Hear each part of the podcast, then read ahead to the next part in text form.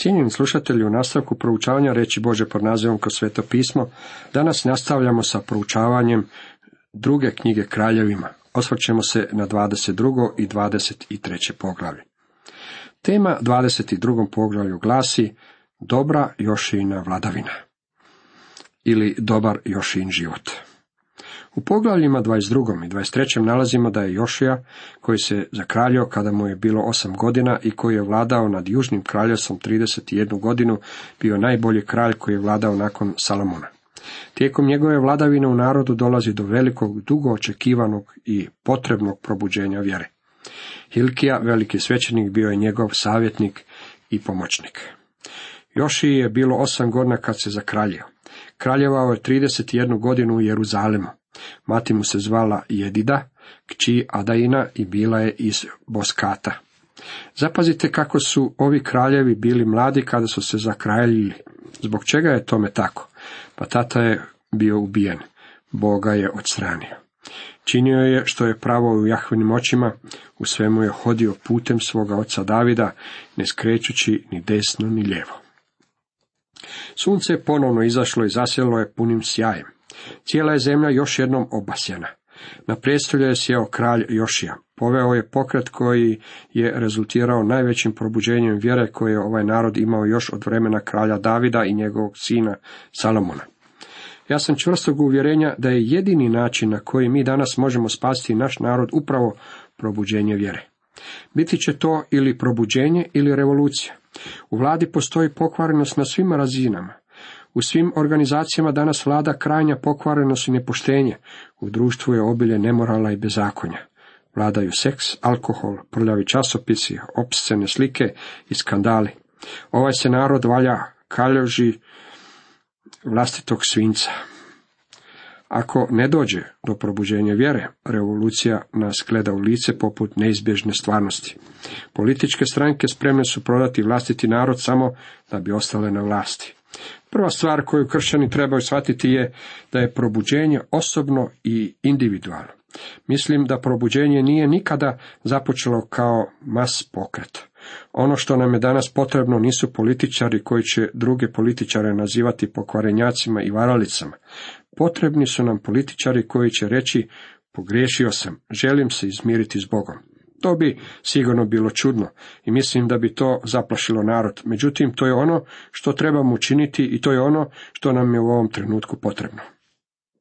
Jošija, čovjek na samom vrhu ljestvice moći, učinio je ono što je bilo ispravno u Božim očima. Probuđenje je počelo od njega.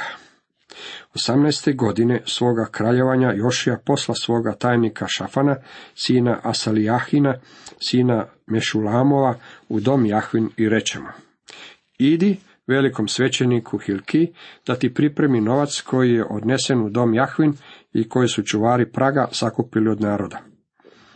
Druga stvar koju je Jošija učinio bila je obnova hrama. Očito hram nije bio u upotrebi kada je Jošija došao na vlast. On je postao nekom vrstom skladišta, mjesta u koje su se pohranjivali ostaci svega i svačega. Neka ga uruči poslovođama postavljenim u domu Jahvinu, a oni neka isplate radnike koji popravljaju dom Jahvinu. Drvodjelje, graditelje i zidare, i da se kupuje drvo i kamenje klesano što je potrebno za popravak doma. Ljudima je rekao neka se pokrenu i neka poprave hram. Crkva danas vrlo često na nekim mjestima izgleda poput hrama u Jošino vrijeme. Potreban joj je popravak. Ne govorim ovdje o crkvenim zgradama. Mnoga od njih su jako lijepe građevine. Pravo remek dijelo ljudske umješnosti i inventivnosti. Jednom sam bio na američkom istoku i preko puta hotela u kojem sam ocio bila je predivna crkvena zgrada. Rekli su mi da je njena izgradnja koštala preko pola milijuna dolara. Taj tjedan zapazio sam da je nedjeljom ujutro pred crkom parkirano 25 automobila. Također, navečer je pred crkom za popodnevni sastanak bilo parkirano 25 automobila. Ostatak tjedna u crkvi se uopće nisu niti palila svjetla, sve je bilo u mraku.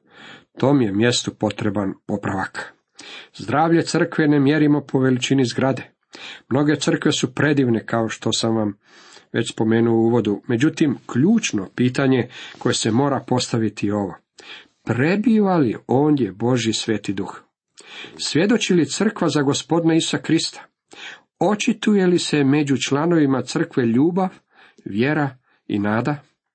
Pravi vjernici trebali bi biti pravi i na polju svjedočenja. Ono što je crkvi danas potrebno je popravak i jačanje iznutra. Veliki svećenik Hilkija reče tajniku Šafanu. Našao sam knjigu zakona u domu Jahvinu i Hilkija dade knjigu Šafanu koju je pročitao. Treća stvar koja je dovela do probuđenja vjere u narodu bio je popravak Bože riječi. Narod je izgubio Bibliju, a izgubili su je u crkvi. Međutim, pronašli su izgubljenu Božju riječ i vratili su je u svoje živote. Božja riječ je jedino oružje koje imamo, dragi prijatelji. Božja riječ je ta koja je živa, moćna i oštrija od bilo kojeg dvosjeklog mača, kako čitamo u Hebrejima 4.12. U probuđenju vjere nema nikakvog novog načina, nikakve prečice. Imamo cijelo brdo knjiga o kršćanskom iskustvu. Pročitao sam podosta takvih knjiga i našao sam da su mrtve poput ribe koju izvadite iz vode. U čemu je problem? One predstavljaju određenu metodu umjesto da predstavljaju Božu riječ.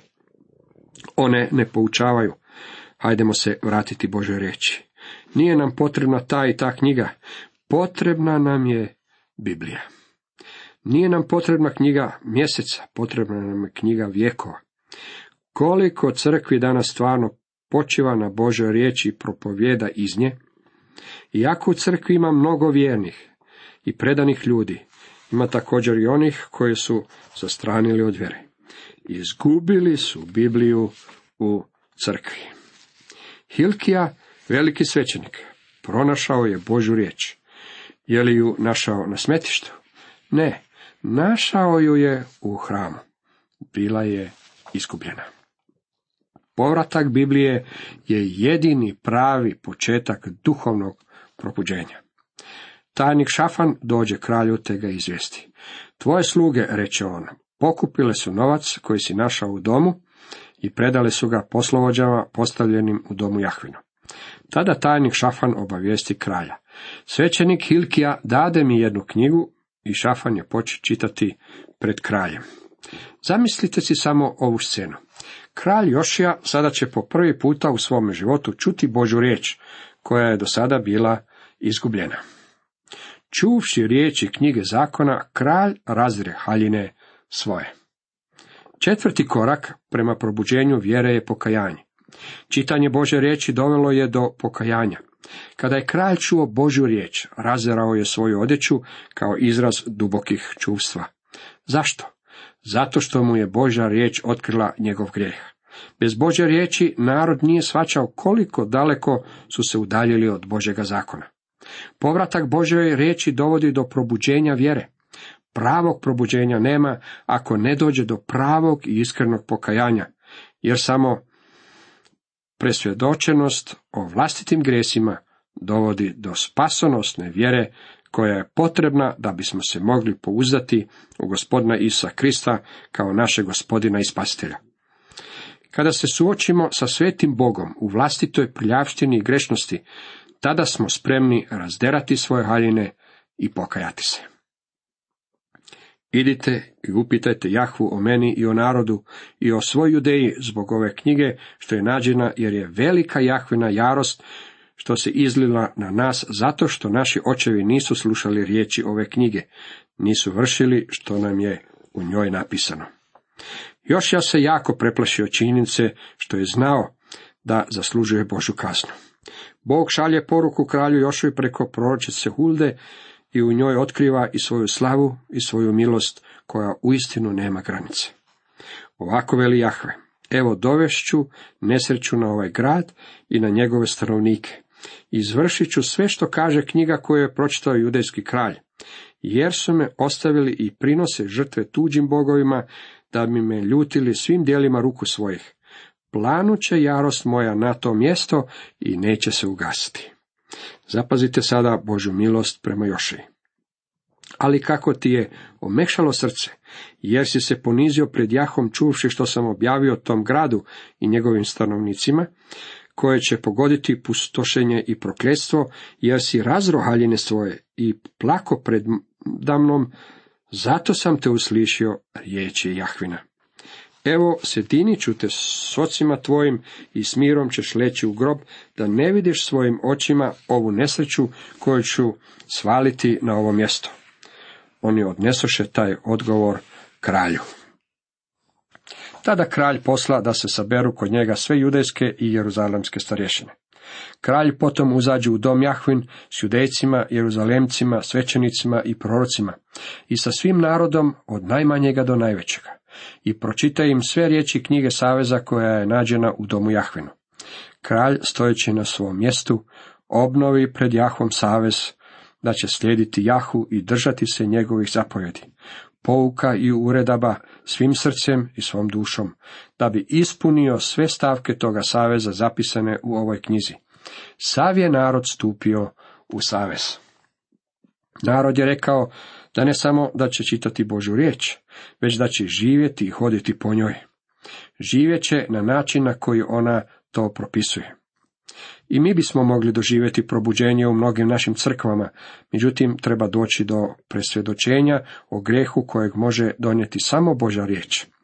Kada nam Biblija donese uvjerenje o grešnosti u srcu, tada mora uslijediti pokajanje. Pokajati se znači ispraviti stvari, dragi prijatelji. Pokajati se znači okrenuti se i krenuti u smjeru suprotom od onoga u kojemu smo do sada išli. Ako idete u pogrešnom smjeru, okrenite se i počnite ići u pravom smjeru. Čuo sam predivnu priču o jednom evangelizatoru koji je održavao evangelizacijske sastanke prije nekoliko godina. Propovjedao je tako tjedan dana u jednom gradu.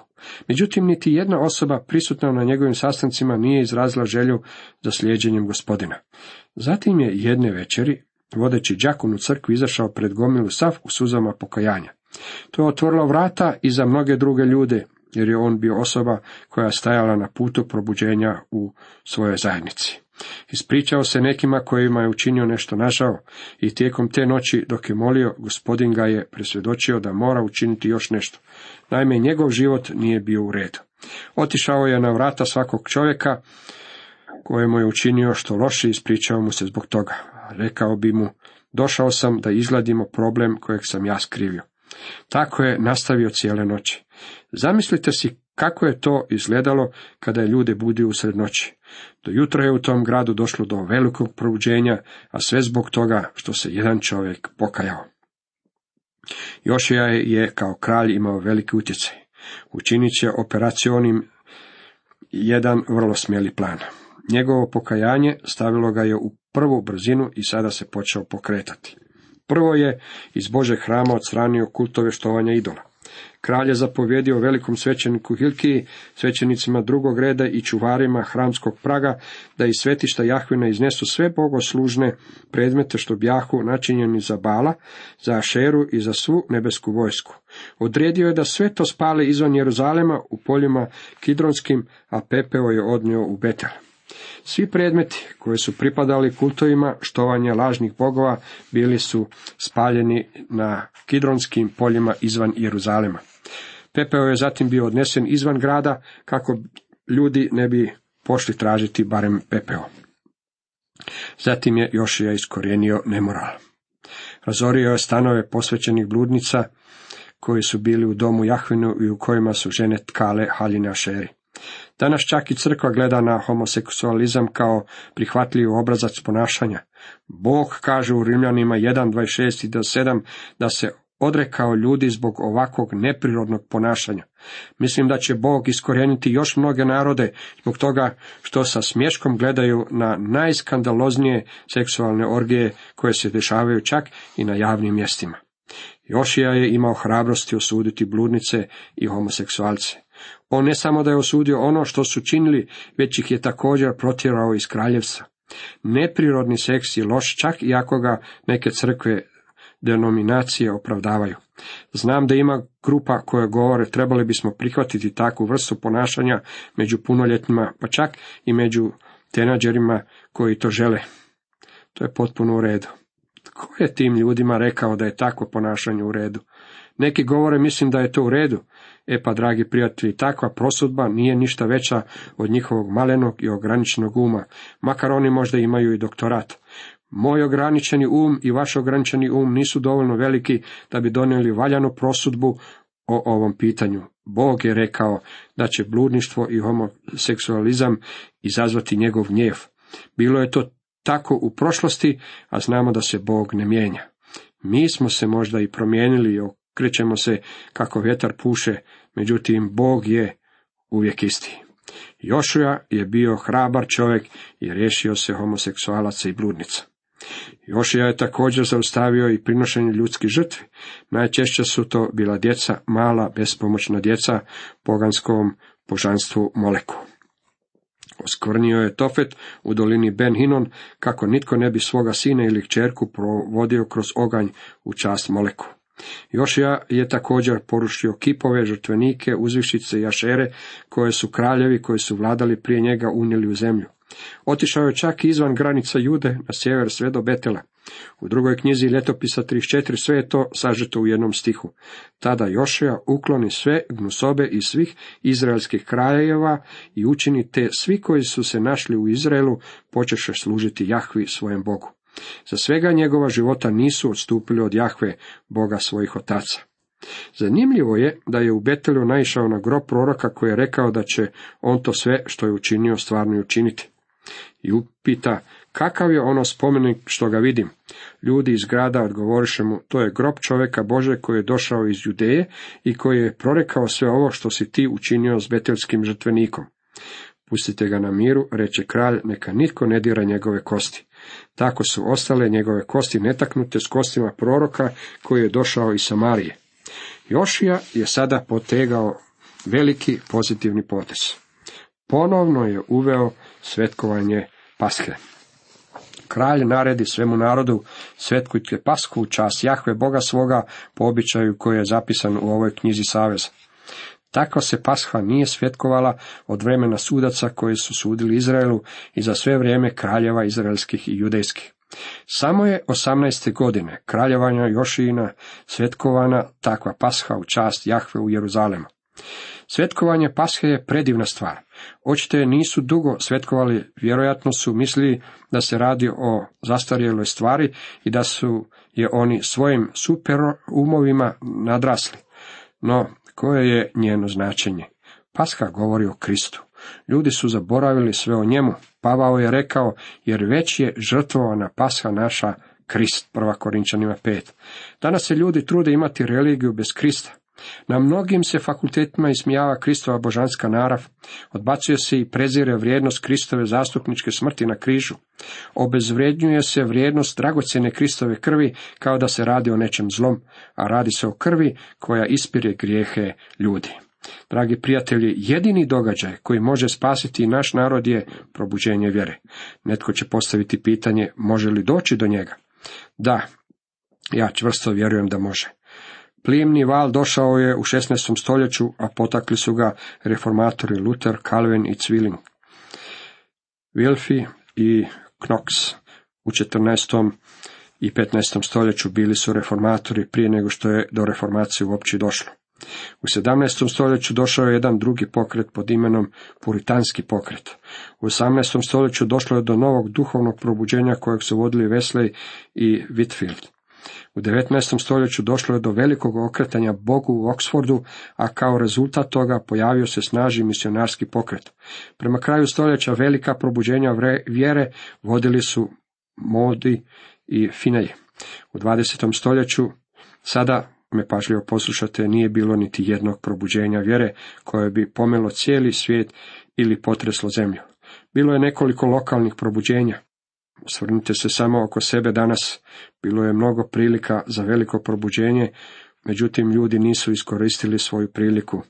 Samo da spomenemo velike ratove, prvi i drugi svjetski rat, pa ratovi koje je Amerika vodila u Vjetnamu i Koreji, a od nedavnih tu su Falklandski i Zaljevski rat, o ratu koji se vodi u našoj zemlji, da ne, ne govorimo. Niti jednu od ovih prilika nismo iskoristili kako bismo potražili utočište i zaštitu od Boga. Danas mnogi ljudi misle da ako iziđu van na ulicu i protestiraju zbog ovog ili onog, time mogu promijeniti stvari. Međutim, ono što nam je stvarno potrebno je duboko unutrašnje uvjerenje. Moramo prepoznati vlastitu hladnoću i ravnodušnost. Kada ste posljednji puta ispovjedili Bogu svoju ravnodušnost i hladnoću, jeste li mu danas rekli da ga volite? On je vaš spasitelj, dragi prijatelji, a ja sam uvjeren kako u ovim teškim trenucima, kao što se to već dešavalo ranije, ipak možemo doživjeti pravo probuđenje vjere. U tom razmišljanju mi je priča o kralju Jošuji veliko ohrabrenje. Upravo kada se ovaj narod nalazio u svom najmračnijem razdoblju, tada im je došlo probuđenje. Sada smo došli do dijela priče o Jošuji kada nam se srce slama. Veliko probuđenje došlo je na kraju postojanja Judinog kraljestva. Uskoro će taj narod biti odveden u zatočeništvo. Bog je moćno djelovao kako bi ljudima dao do znanja i otkrio im činjenicu da može poslati probuđenje i u najtežim, najmračnijim trenucima. U njegovo je vrijeme faraon neko egipatski kralj krenuo protiv asirskog kralja na rijeci Eufratu. Kralj Jošija pošao je predanj, ali ga on ubi u Megidu pri prvom susretu.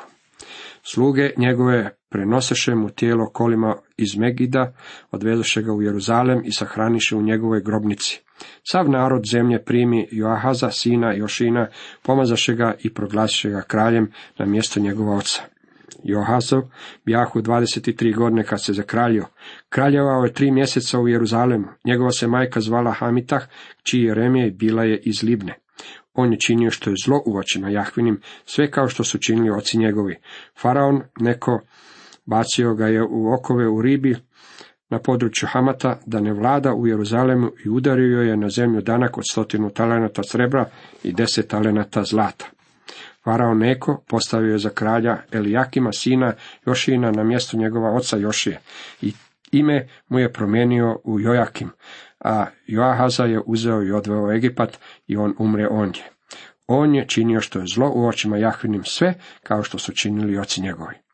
Joakim je bio još jedan Jošin sin, a vladao je 11 godina i on je bio zao kraj.